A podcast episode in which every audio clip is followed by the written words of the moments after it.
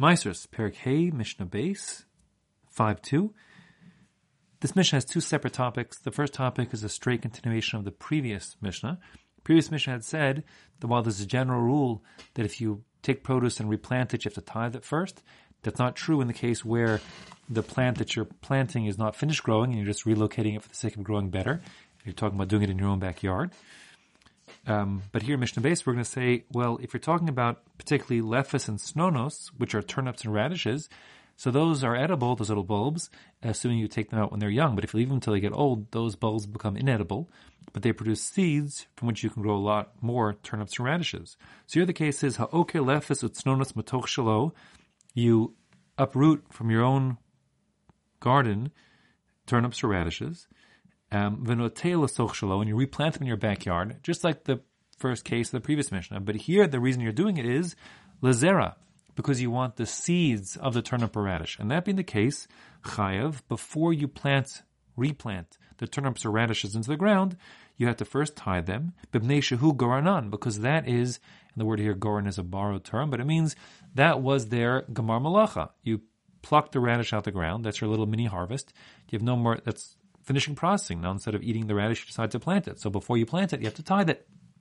Unlike the previous Mishnah, because in the previous Mishnah, the the shasulim that you planted, so you'll pull them out the ground later on, and you'll eat them then. Here, you're never going to eat these radishes. So that being the case, um, you have to tie them now. The word goran literally, of course, means threshing floor, but it's a borrowed term meaning gamar malacha. Okay, that was the first part of the Mishnah, and that's the first topic. Now we have a new, totally different topic. Here our case is bitzalim. You take onions, and you put them up in the attic.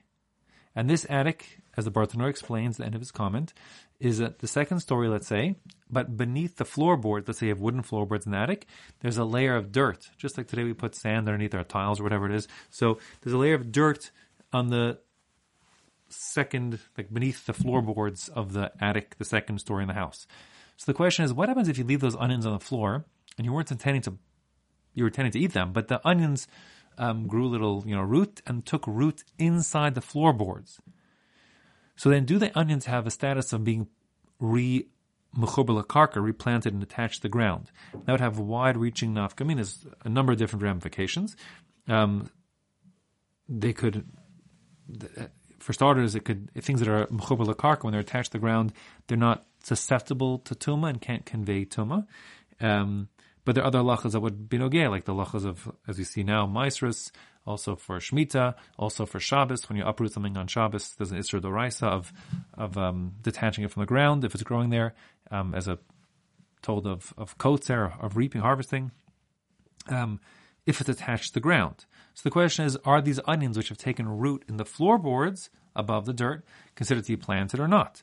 So the Mishnah says, Bitzalim, if you have onions, mishish rishu ba'aliyah, once they've taken root in the floorboards of your attic, so then taharu milatame, they have become um, purified from their ability to convey tuma. That is to say, they're no longer tame and can't convey tuma. Now, by inference, that means the tuma issue is reset, but not the Shabbos issue, the Shemitah issue, the Ma'asros issue those um, are not reset. And that's based on a pasuk. The the extra psukim referring to um, plants being planted. I'll call zera zarua, asher yizra torahu. Uh, the drasha that that extra words tell you that the planting, the requirements for having been planted when it comes to um, vegetation, the stat standards are lower than for other things.